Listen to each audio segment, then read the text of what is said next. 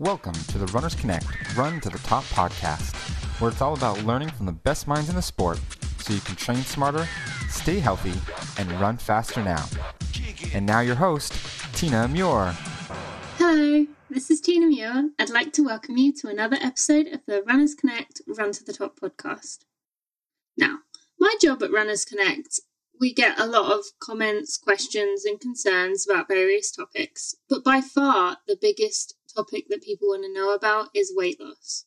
Our posts about losing weight are some of our most popular posts, and I'm guessing that almost all of us have thought about how we could use running to keep the weight off at some point in the past.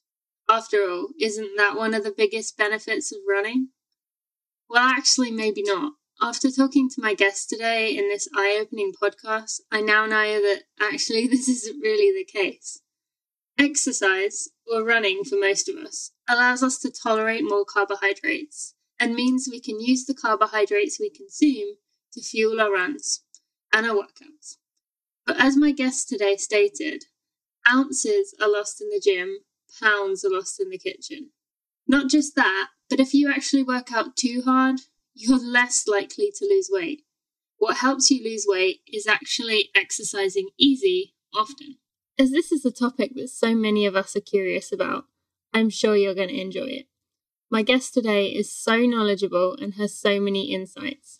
He talks about exercise snacks in the podcast, but he himself offers lots of knowledge snacks. I just made that up, but it seemed to fit with what we're talking about here. So I know you're going to enjoy this podcast, so let's talk more about who Dr. Mark Cucuzzella is so we can get on with this interview. He's a professor and family medicine doctor at West Virginia University, was a lieutenant colonel in the Air Force Reserves, is the chief medical consultant of the Air Force Marathon, owns Two River Treads, which is a center for national running and walking, and is the executive director of Natural Running Center. Mark has been featured in the New York Times, Air Force Times, Outside Magazine, Runner's World, and NPR. Some pretty reputable publications there. Today, Mark and I are going to talk about the real reason why you might be putting on weight, even if you're running regularly, the difference between training and straining, what exercise snacks are and why you need to add them to your day, what traits to look for in a physician to know if they really will be able to help you with your running injuries. I know I'm not the only one who gets frustrated with some doctors. And how to determine if a runner has heat stroke or hyponatremia and what you need to do about it. So that's enough from me. Ready to meet Mark? Welcome to the Run to the Top podcast, Mark. Well, it's glad to be back, Tina. It's great to have you back. I haven't actually spoken to you before, but I, I did listen to the previous interview and our guest. You can listen to that. I'm going to put a link to that on the show notes. But for now, we're going to have a brand new interview. We're going to try and not go over the same things we did last time. But obviously, there is going to be some overlap. So I just wanted to kind of start with um, you've worked a lot with Tim Noakes, who we've interviewed in the past. But what has that been like working with Tim Noakes, knowing he's such a you know power player within the running world right now? I've had the privilege of, of helping on a sports medicine course in South Africa with Tim. So I've followed his work my whole life. And what was really neat was about three years ago, we went down to do a course in South Africa around the same time as the comrades. And I had been working on a lot of nutritional issues in West Virginia, mostly dealing with kind of reversal of what we'd been told in medical school. You know, I went mm-hmm. through traditional medical training and we all kind of learned the same mantra and, uh, you know, burn more than you eat, eat the heart healthy, low fat diet.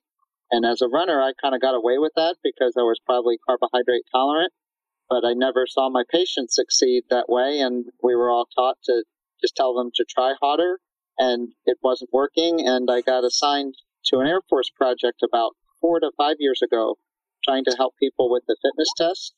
And immediately uh, discovered that the problem wasn't so much a lack of fitness, but obesity was driving the failure rates. So I spent probably one to two months just reading about nutrition. You know, I had 50 books, you know, wow. similar story to Tim, you know, you, and then like one book led to another and I started to question everything. And I came to the conclusion that everything I had learned in medical school was wrong. I tried it myself uh, I was, uh, you know, your usual runner, wake up, big bowl of whole grain oats with skim milk with maybe some fruit and Hungry mid morning, do the same thing. Hungry at lunch, have more carbohydrate, pasta for dinner. Uh, before bedtime, I would need more uh, skim milk and cereal because I was hungry and wake up, eat more cereal, repeat. And then I started to read and understand it. And I, I think that was my last bowl of cereal was four or five years ago. So I didn't have a problem with obesity, but my problem was I was just chasing carbohydrates because I was running and could get away with it. But uh, people weren't running; they couldn't get away with it. They were developing metabolic syndrome. So Tim was giving a lecture on nutrition, and I really didn't know everything he was up to with nutrition until I heard his talk. And it was it was just wild that across the planet, you know, here he is talking about the same exact things. And, and when Tim comes out and says something and kind of makes his case, you know, he's spent five years, you know, digging into it and studying it before he's going to come out and say, I think this is true. So I felt kind of validated that, all right, he's done a lot of the heavy lifting and come to a lot of the same conclusions. So he's changing the world down there in South Africa, and that's kind of our goal here in West Virginia. We have grants with the USDA with farmer markets. We're teaching medical students how to cook. Uh, we just had a two day course teaching medical students physical activity and nutrition and all of the same principles that Tim is trying to share down in South Africa. So, yeah, it's a journey, and you know, you bang your head against a lot of authority, and but you move forward. So, for those listeners who may not have heard of Tim Noakes or what he talks about with uh, the diet and how you've changed your diet, what kind of things would people want to do if they wanted to kind of follow his guidelines?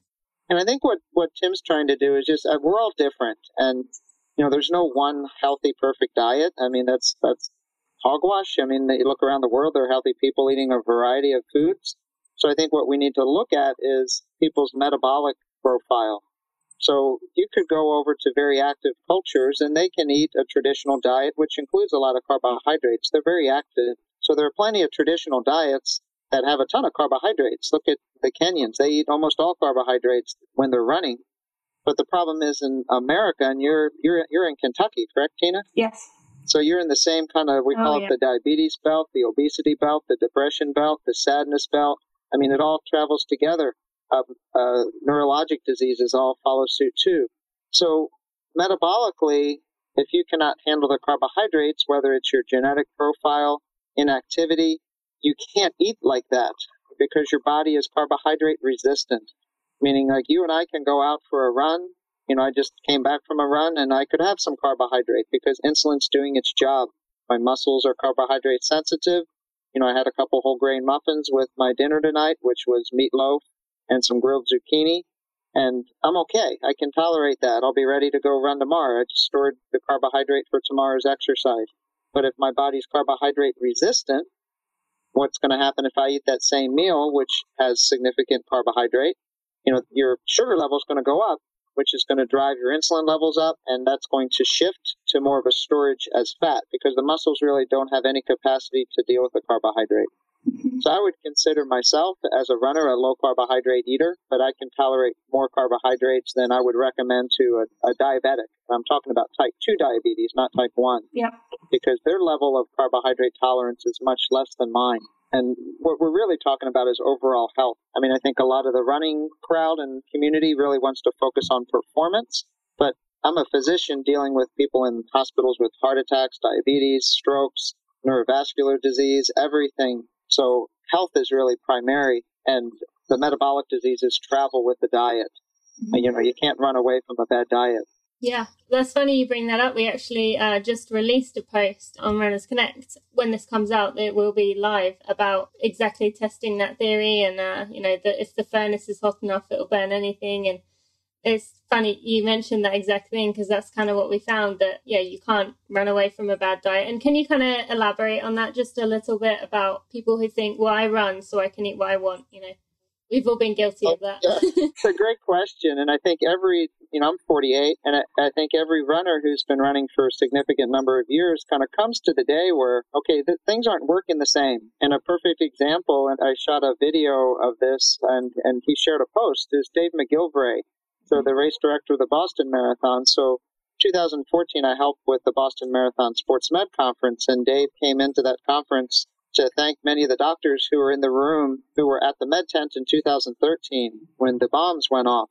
and he just uh, off the cuff shared his story of coronary disease, and that was his message completely. He said he said the exact words. He said, "Well, I always thought if the furnace is hot enough, it'll burn anything off." And he was differentiating what was happening with him. So what he described was he was out running and he felt just discomfort. He didn't know what it was, but it wasn't normal. And he went to doctor after doctor after doctor and finally got to the, the right doctor who's also a runner who gave him what, what Dave describes as the big boy test, you know, kind of looking under the hood. And sure enough, he had significant coronary artery disease. Here's a guy who's run across the country twice, you know, done 100 marathons and, you know, felt he was fit, which was true. But what he didn't realize, he was fit but not healthy.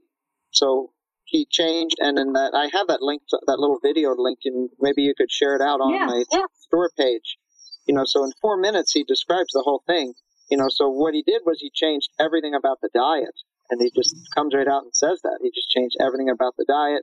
In his video, he says he lost over 20 pounds, his cholesterol went down, and he just finished the Ironman triathlon this fall, Hawaii Ironman, after I think about a 30 year hiatus you know, he also had a lot of stress going on, I'm sure, after 2013. There's a lot mm-hmm. that leads to coronary disease, but we know, you know, a bad diet is, is right up there on top. It's something you can actually uh, take care of yourself as well. Yeah, you can mitigate that. You know, stress you can mitigate, your genes you can't.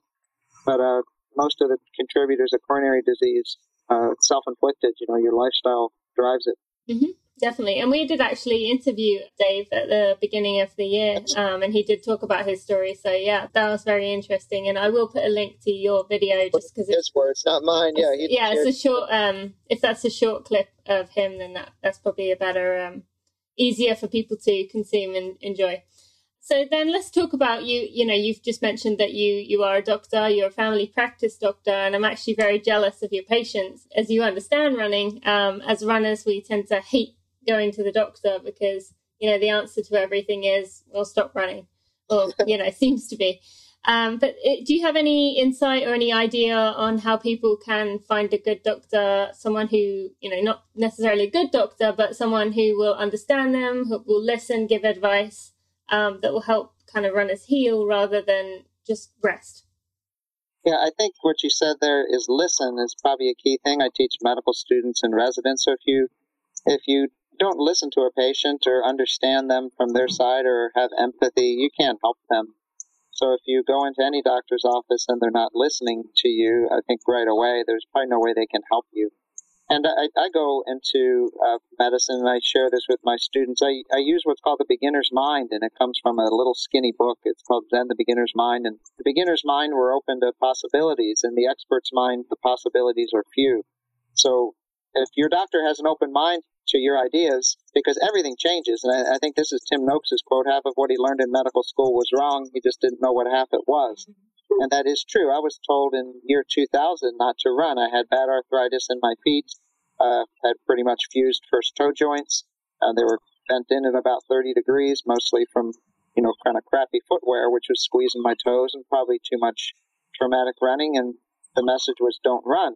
And I think what saved me from that was I did go to medical school, and already in 2000, having been in the field for five years, I realized that most of what we learned was highly debatable. So I took that opinion and I said, Have a nice day, had my surgery to at least get some mobility back in my feet, started walking, and I missed running. There's something about running that anyone who runs, it's you know, I think uh, my cousin who's uh, above knee amputee described it when she first got her running leg. She hadn't run in over 13 years meaning she had at least one foot on the ground at any time. You know, she was able to walk and she never considered herself kind of a, a runner or a sporty type. And then a prosthetist said, just try this.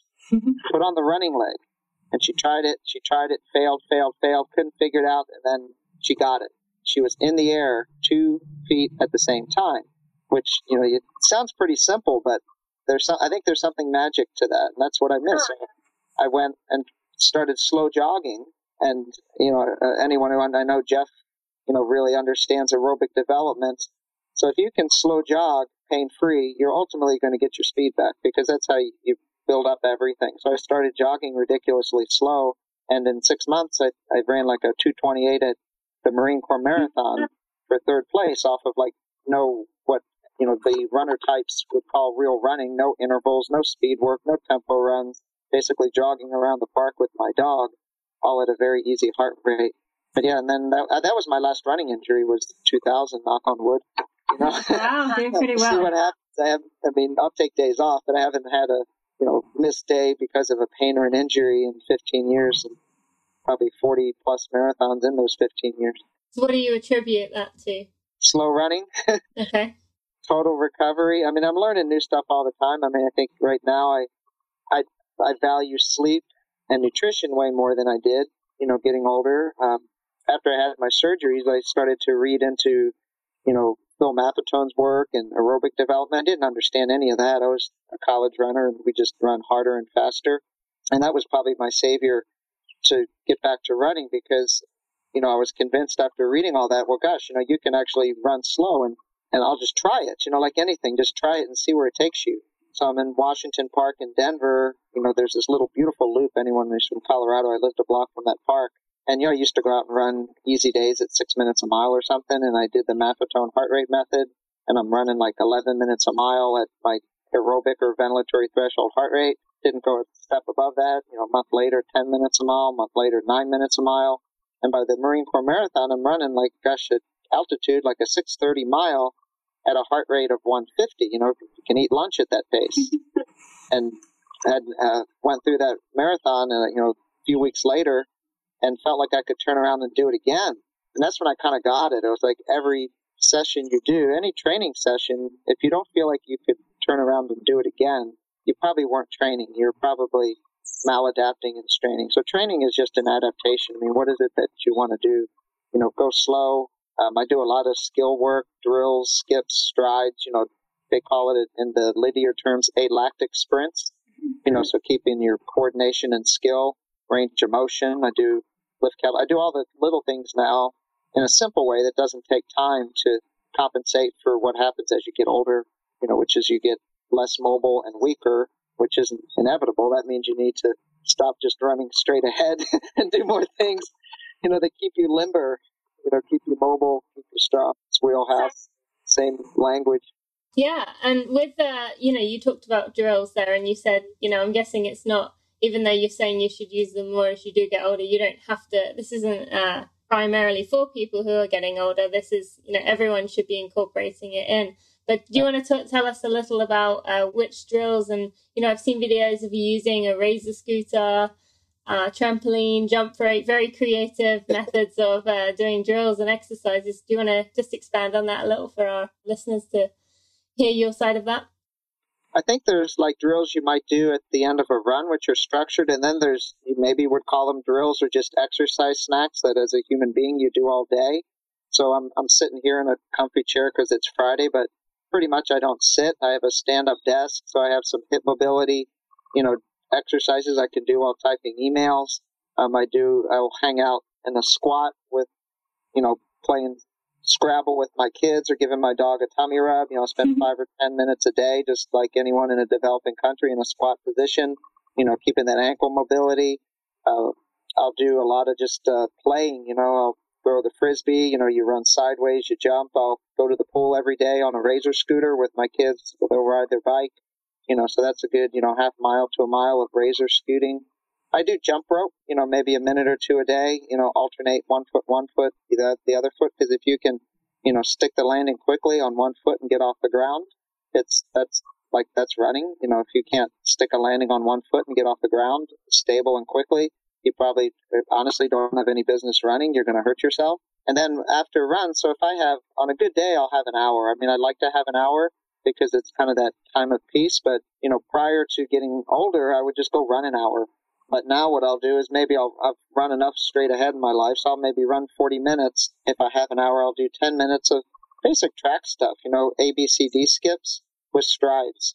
And then I'll do some lateral stuff, karaoke's. I'll do some burpees, mountain climbers. You know, go down to my basement. You know, I have like three to four different kettlebell exercises that take, you know, three times a week. It takes five minutes and I'll do dynamics, you know, so I have a series of little dynamic drills I'll do when I get back from running, you know, the world's greatest stretch, sumo stretch. We have those linked on our website. Real simple. You know, I think if you give yourself too many things to try to do, you won't do any of them. So keep it simple and mix it up. You know, every day, if I don't have time to, you know, do something one day, I'll try to do it the next day. But just try, it, you know, if you can't find time to do the sprints and the skips, you know, something's going to give because that's what keeps the fascia kind of limber and stiff, which you need. You know, so I foam roll too. You know, in the morning time.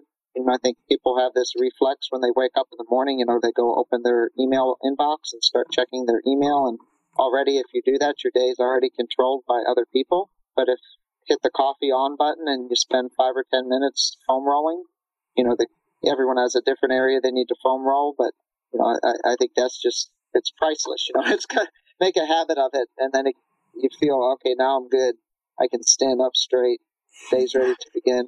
Yeah, I mean, people just need to find things that kind of give a good response. You know, so if you do something and all right, every day I know this uh, a little bit of work, but I feel good afterwards. You know, so if you do strides, skips after every run, it's a little bit of an effort, but you know, afterwards everything's kind of reset. You know, everything's kind of symmetric again, and that's then you can recover. So if you recover and something's stiff or crooked or asymmetric because you haven't really mobilized that, and you start recovering in that position, repeat. You know, that could I mean, we don't have data on all this because everyone's an experimental one, but you know, physiologically and mechanically, anything that sets off restrictions and asymmetries is probably going to downstream lead to an injury if you try to, you know, load up the system and run fast. Yeah, a lot, a lot of great advice there. That, I mean, that's action packed. I have to say, I am one of those people that's guilty of just getting up and walking straight to the computer to start my work. but no, that's a good way to think about it, and that maybe I should consider it. And anyone listening right now, you know, are, are you really putting yourself as a priority? You know, we hear a lot about the uh, some of the most successful business people in the world. They don't go straight to their computer. They wake up and they meditate for an hour, or they you know, do things to work on their personal self. So you're right that, you know, it's better to get the day started correctly rather than just jumping into it and like you said, letting others control control us. So that that's really good there. I just want to ask one more thing about being a physician before we move on.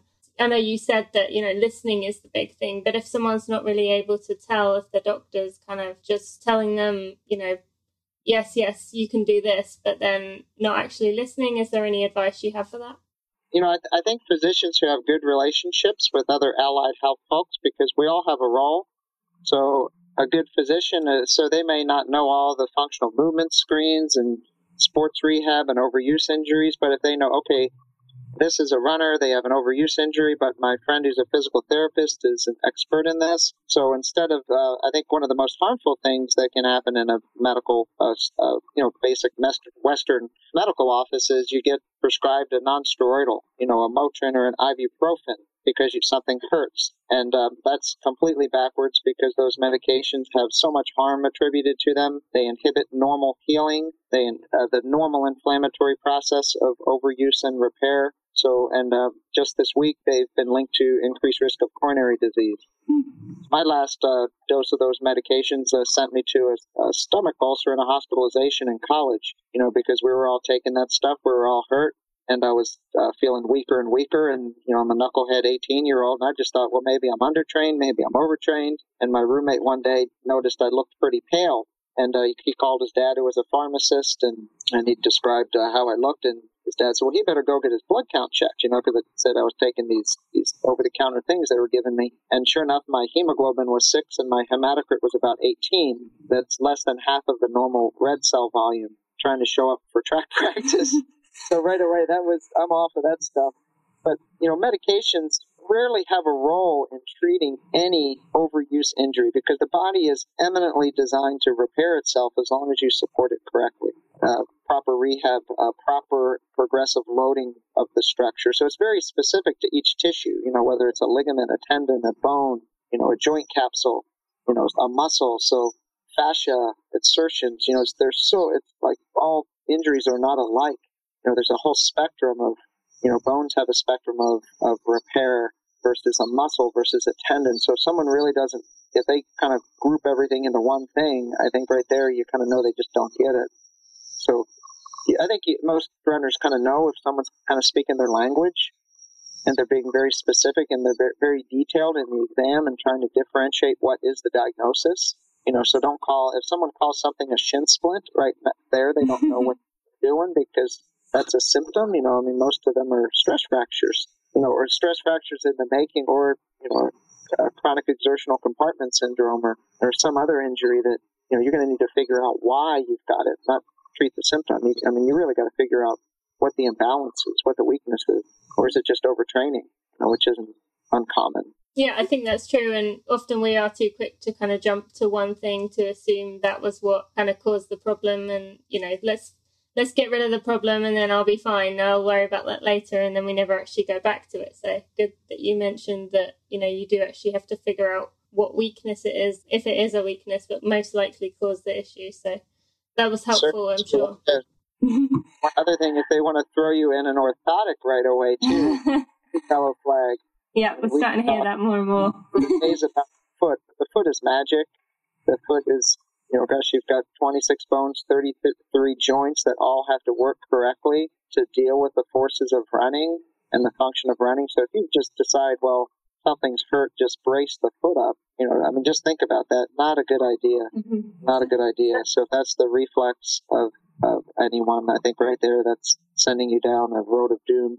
Mm-hmm. Okay, well let's let's kind of talk about that a little. Uh, so you you do run barefoot, correct? Is that yes all the time, do. every time? No, I mix it up. You know, if I'm uh, in the summer, I love running barefoot. I mean, it's it's fun. I mean, for no other reason than that.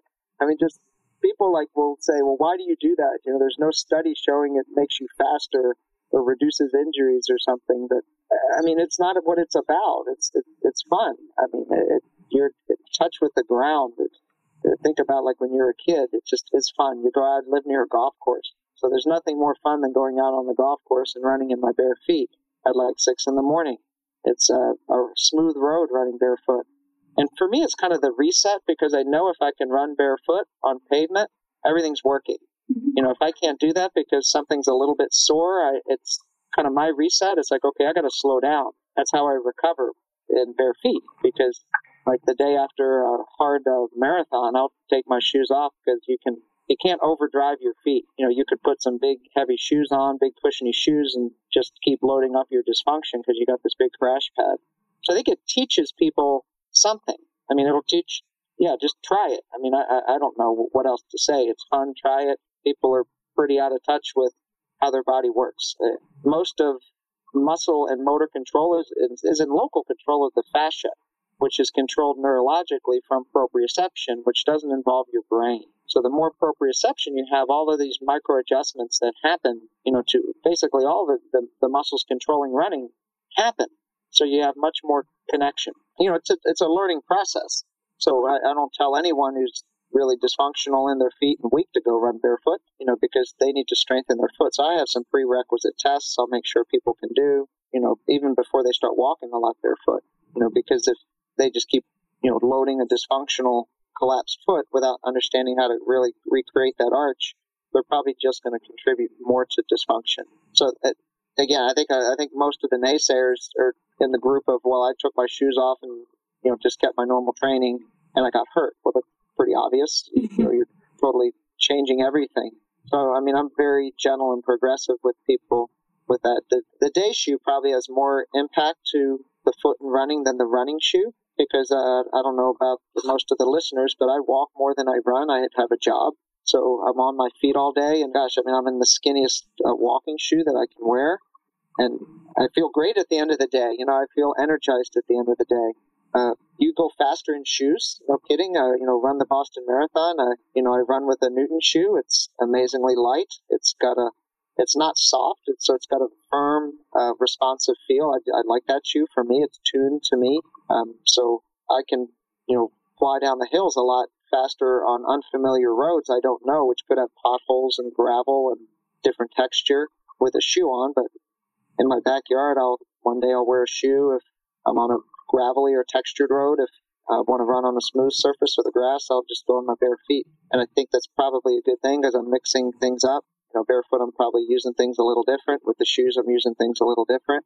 And uh, at the end of the day, it works for me. So whether it works for everyone, I, I don't know. So people, if they did want to give it a try, I know uh, we had Professor Dan Lieberman on here, and he told me to just just go outside and just do it. and uh, I want to ask a little about uh, just t- transitioning in a second, but um, how just just a question i'm curious about like how does it if you're on pavement how do the stones and the little rocks not hurt your feet or do they just become like callous to it, or how does that work? Yeah, it's where like here's how I would suggest anyone starting it. I mean, first just take your shoes off and walk around the house. Just spend more walk, get the mail. You know, walk your dog in your bare feet. Various textures and surfaces. So yes, uh, gravel, like we have a trail here called the C&O Canal. I do not run on that barefoot. It's little sharp stones, you know, so that, that does hurt. Um, uh, my feet aren't, I mean, I can kind of jog slow on it, but, you know, if I really try to stride out, it's, it's the texture that matters. You could, if you have smooth, smooth concrete, that's the most beautiful surface. It's really smooth. So yes, the texture matters. Our grass is a beautiful surface. I think people need to learn what's, what's called slow jogging and uh, a gentleman in Japan, his name is Dr. Hiro Tanaka. He's a head of the exercise physiology in University of Fukuoka, and he just wrote a book about this in Japanese. So what slow jogging is, most people put on their Garmin and they want to go like run some speed or pace, and well, I'm going to go run 10 minutes a mile today. But what slow jogging is, is you're just jogging like ridiculously slow, but you're not walking. And um, if you can kind of visualize what that is. So say you have your dog and your dog is just kind of sauntering along because it's hot and you're not walking, but you're just kind of lightly kind of tap, tap, tap jogging at like whatever ridiculously slow pace that is. That really tunes everything in your springy system and your foot, you know, and you progress from there, you know, so that's, you can go out. That is so low impact and it's easy and it's fun and you land really soft and you load really soft. So the problem most people do when they go barefoot run is because they're trying to run too hard. What they'll do is they'll come into the ground and they'll kind of stab their foot down in anticipation of the ground. So they'll kind of load their foot and that really torques the Achilles tendon. So you need to do the opposite. So most people reflexively will plantar flex, meaning they'll push their foot against the ground. But you know, a pretty tuned barefoot runner, when their foot hits the ground, actually everything softens, and you have to trust that. You know, so yeah, I'm going to trust that. But that's a training effect. So the really slow jogging, what you're trying to teach your body is, I mean, just think about what you're doing to the Achilles. If you have two and a half times your body weight coming into the ground, and now you're plantar flexing your foot into the ground while you're, you know, forefoot landing, is not good for your Achilles tendon. You want to soften. You're basically like a spring you know, you're going to soften into the ground, load, but start slow. And, you know, the way I started, uh, I carried, I had, you know, pair of light shoes. I'd go run quarter mile, bare feet, put the shoes on. And the, the reason I started just all out barefoot was because I'd been running in all these minimal shoes. And there was actually a, a lecture I gave with Dan and Irene Davis at, at the Boston Marathon. I think it was like 2011 and they wanted me to give a talk with Dan and Irene on barefoot running. And I respectfully said, Well, I don't run barefoot, I run in shoes. And they said, Well, come give the talk anyway, because you run in those minimal shoes, and that's the same as barefoot. And I, you know, respectfully disagreed. I said, No, I don't think they're the same thing. so I took my shoes off and I learned to run barefoot. And after about three months, you know, went from a quarter mile to, you know, I really don't need the shoes anymore. But it was a slow process you know, I haven't turned back. I'll, I'll use shoes. I'll use barefoot. I use it as a training tool with people because I think if people can learn to run in their bare feet and have strong feet, they're resilient and they could probably put any shoe on. Um, they'll learn a lot about their body and plus it's fun. So, I mean, I, I run because it's fun.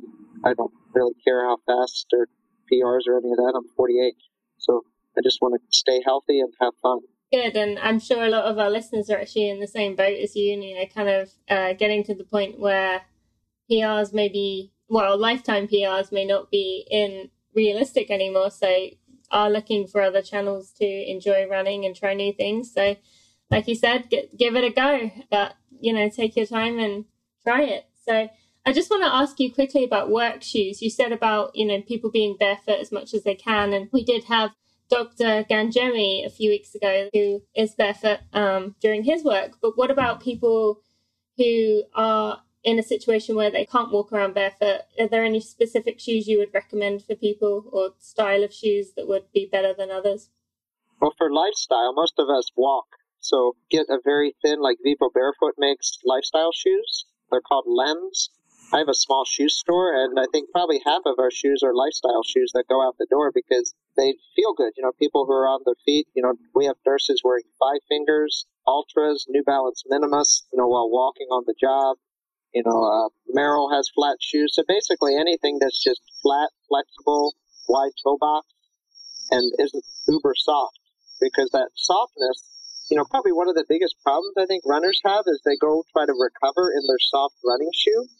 And just think about physiologically and anatomically what the foot is doing. So if you're standing on a marshmallow all day, standing, your muscles are really they're overactive and your foot is trying to stabilize itself. So you see all these runners recovering in their big wedged heel running shoes. And then they're wondering why they all have plantar fasciitis and Achilles tendinosis. So recover in a flat, thin shoe while you're walking. You know, walking is hard to hurt yourself. It's one time your body weight on the ground, but you can do a lot of strengthening of your foot while walking. So that's kind of, you know, there's, and then it's all about just style.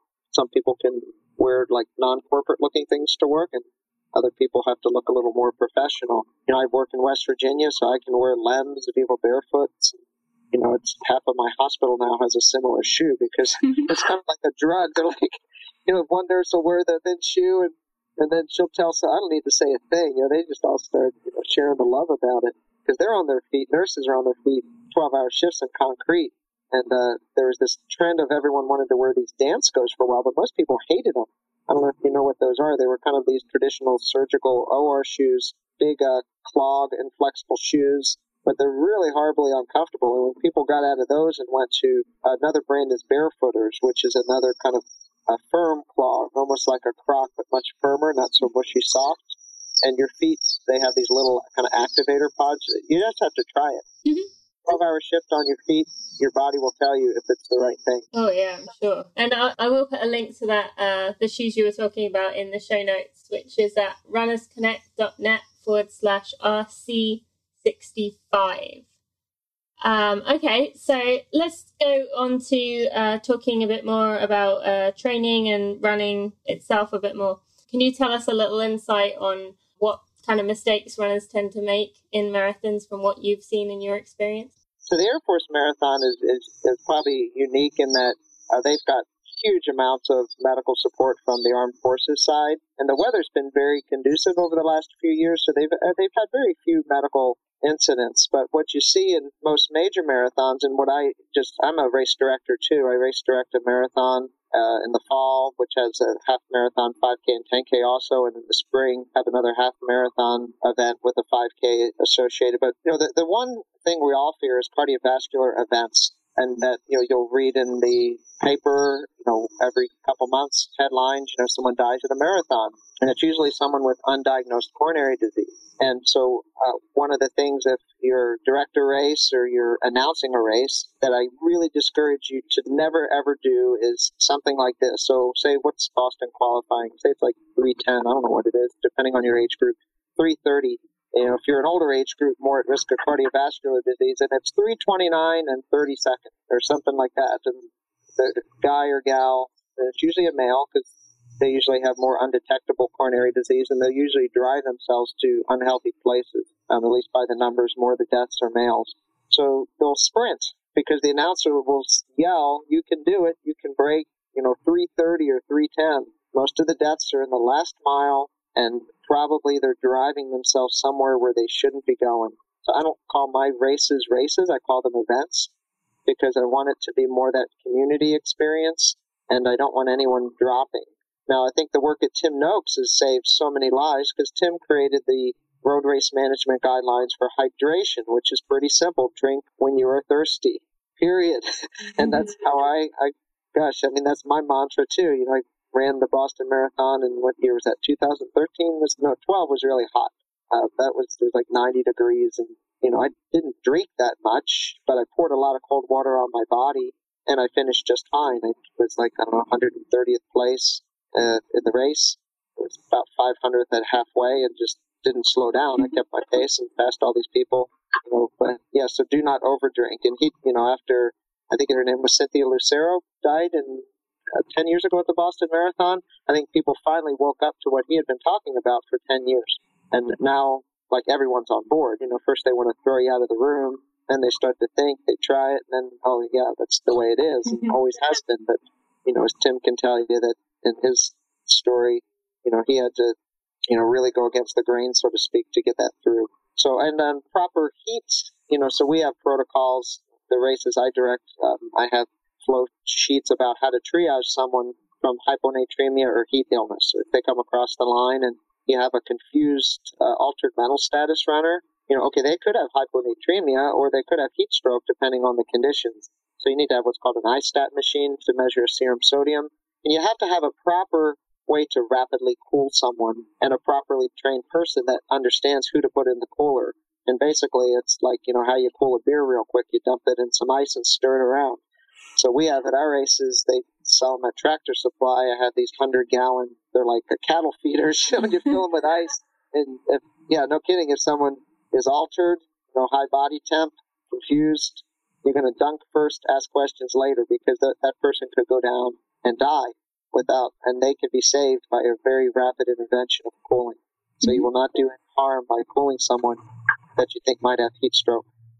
So, what should someone do if they, you know, a friend of theirs or someone they're running nearby, they kind of think, you know, they may have heat stroke or something's going on with them? Do you have any, you know, suggestions? Obviously, get the nearest medical professional, but what if there's not one around? Is there other method of like, you know, ice on the wrists or the back of the neck or something like that?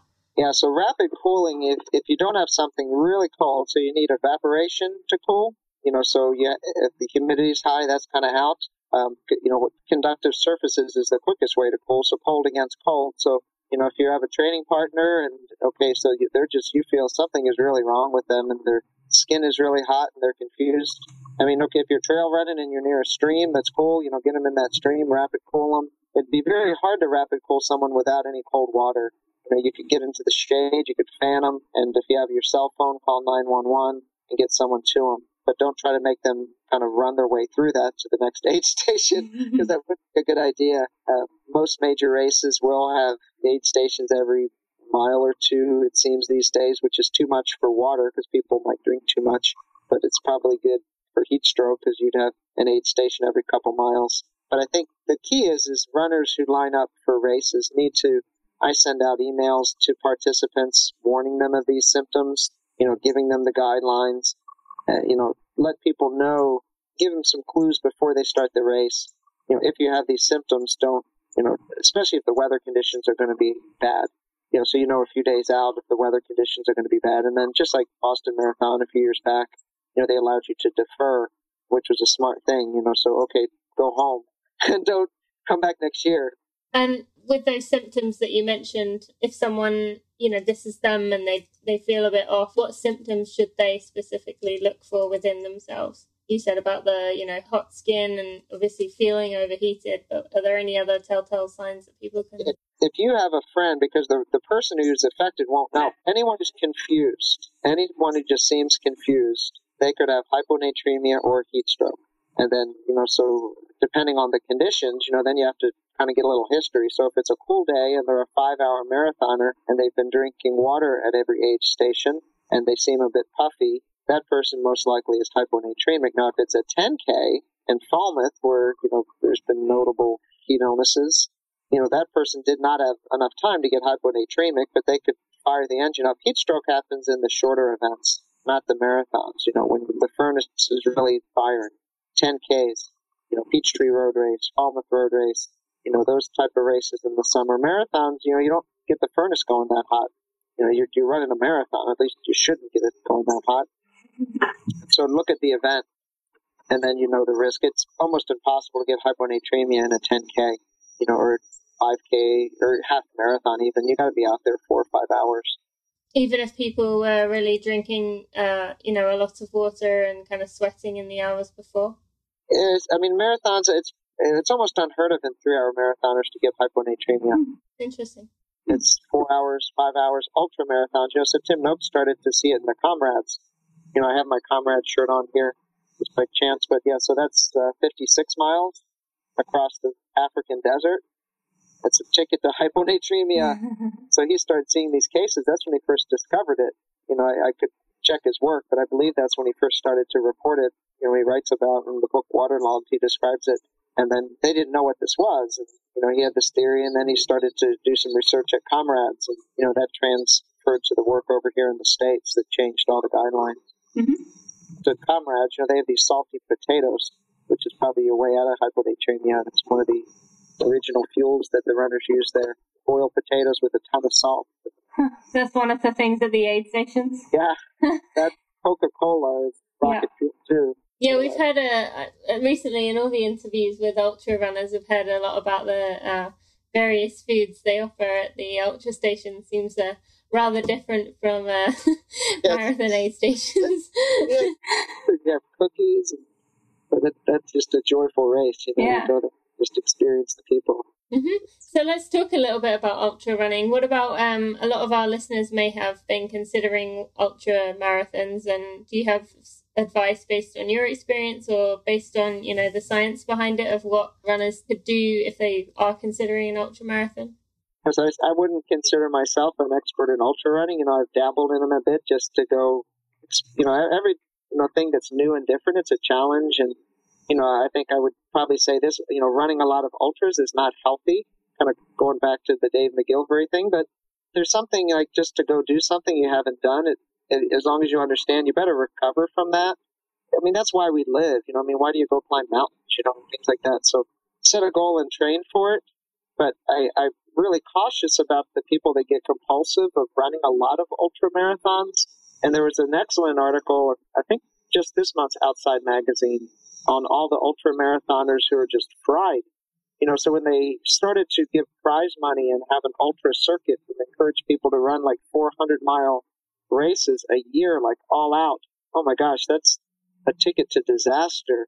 And read the article in Outside. It's maybe you could link to that one, yeah, Tina. But just your eyes, you know, of what happens. These folks fall off the cliff. I mean, even running running marathons isn't healthy. Training healthy for them is healthy, but we all kind of know that's like monkey bar day. You know, okay, this is probably not the most rational thing to go race 26 miles in the heat in Boston, but this is fun. You know, this is living. And then, you know, you go chill out for a month. But I respect the recovery of ultras. I'll do one a year. I mean, if I feel good. And I won't line up for one if I don't feel good because it just isn't worth it. I know I don't have any business being there. And good meaning I'm in a good space and, you know, my life with, okay, I don't have eight projects due that month, you know, because the recovery is your sleep. And I think if you're trying to like line up and race an ultra that month you've been on call 10 nights and you're not sleeping, it's probably not smart to even try to line up. You're just going to, you're not going to have fun. So f- find a time and space if you want to dabble in it. I think certainly, you know, make sure you can comfortably finish a marathon before doing an ultra. Mm-hmm. Uh, be very willing to walk. People, you know, want to run the whole thing, and that's ridiculous. You know, I've done, you know, quite a few ultras, and the art of walking smart walk early and often, walk the hills, you know, so learn to be a very efficient walker because that's how you're going to do well in an ultra is walk when you need to efficiently, refuel, get your heart rate down, use different muscle groups, rest the fascia, run, don't run till you're broken and then be forced to walk. Death walk. So walk early and run, you know, run toward the end. And then you finish it and it's a good experience. You know, it wasn't this horrible death march experience. You know, to finish an ultra and the last half of it felt good is just a fun experience. Definitely. And when you said about um, you know, ultras or even marathons and people shouldn't, you know, do them too often, do you still feel that same way even if people aren't necessarily you know, taking it all out and they're kind of, you know, having fun out there and waving to friends and kind of taking their time a little bit. Is it still kind of, is just the, the volume of 26 miles being the issue of, you know, 50, 100K, whatever uh, distance? Or is it the intensity? It is a great question because the jury is out. You know, I mean, most people on your podcast probably have seen Levine's work and you know, over exercising and too many marathons and ultra marathons might be contributors to coronary disease, atrial fibrillation, right ventricular dysfunction, pulmonary artery hypertension, a whole cascade of cardiac anomalies because I don't think the human heart was designed to race 26 miles. I mean, the first guy who did it died, and now we want to do this as a, now we want to do it as a hobby. I mean, think about that. So scratch your head. So you know, I, I actually had all this stuff tested as part of a kind of preliminary trial because I was curious. I mean, I'm probably one of the few that have over 100,000 miles in my legs. You know, run over 100 marathons, all of them under three hours, 95% of them under 250. You know, so, but all my training is mellow. You know, it's like the training is mellow. outside of what I did before 2000 when I had my feet fixed. And knock on wood, everything was good. You know, so for me, that volume, because I was curious, you know, I mean, I was like, all right, I'm reading all this stuff and I got two kids, you know, uh, I want to know, you know, what's going on. So I think if you're a runner, you know, that might have a family history of coronary disease or like Dave McGillivray, if you're feeling what's called a challenge pain, uh, I'm sorry, a warning pain, not a challenge pain, meaning we run up a hill, we feel that exertion, that's normal, but a, challenge, a warning pain is something's different. You know, warning pain. Okay, my breathing is different. The symptom is different. If you're getting any of that, you better get checked out. So again, everyone is unique. If you can really run a marathon every month with pure joy and recover and treat it as like a nice weekend hike, I think that's fine. But if you're trying to like run a sub three hour marathon every week for a whole year, you know, you set some bucket list thing like that. I don't think that's healthy. Mm-hmm. And you may not know what that's doing to you, you know, until several years later. I know it's kind of a long winded answer, but, you know, there's things we know, things we think and things we have no clue. So it kind of falls with things we think and have no clue about what is the proper dose of marathon running. Mm-hmm. And, and yeah, you you know you gave a long answer, but I think you gave some good insight there, and it, it makes a lot of sense what you just said. And just one, one more thing I wanted to ask about when it comes to you you said about you know the recovery runs and how important it is to take things slow. And we've had many guests on here um, who have talked about that. Um, and Matt Fitzgerald, I think, is the one that you know focused on it the most recently. But when it comes to easy running, what about the runners who are concerned that you know they're not going to lose weight by running slow? Can you talk a bit about how the uh, fat burning, how they'll actually be probably better off in that way, getting in the right zone by um, taking it slower? Yes, I think just to back up a little bit, and I think Tim Tim Ferriss wrote this quote in the four hour either the four hour chef or the four hour body, because this is true, and and Tim Noakes' work will, will back this up. Ounces are lost in the gym, pounds are lost in the kitchen.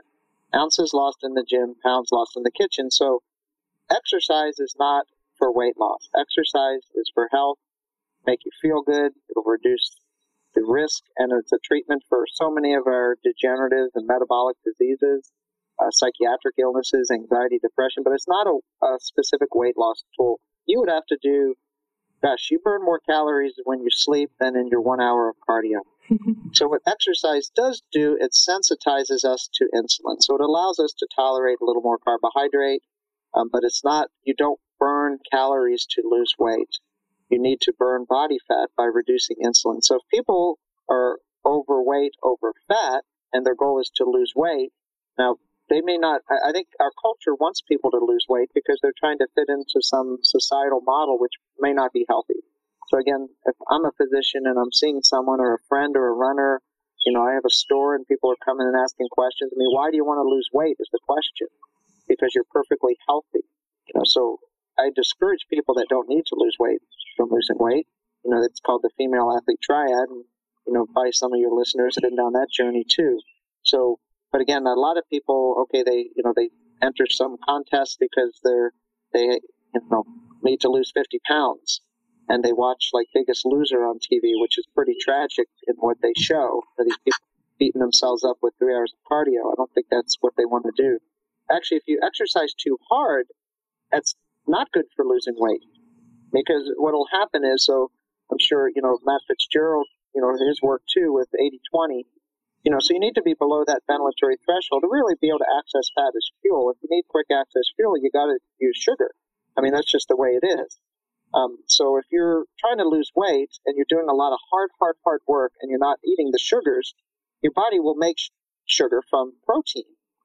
And that's not what you want to do. So what will happen is you will start to use muscle to fuel your workout, and then ultimately your body. This is a, I spend a day on this. I do it with medical students. The science of obesity is fascinating because your body will will defend the obese state in hormonal ways that most people don't even have an inch of understanding.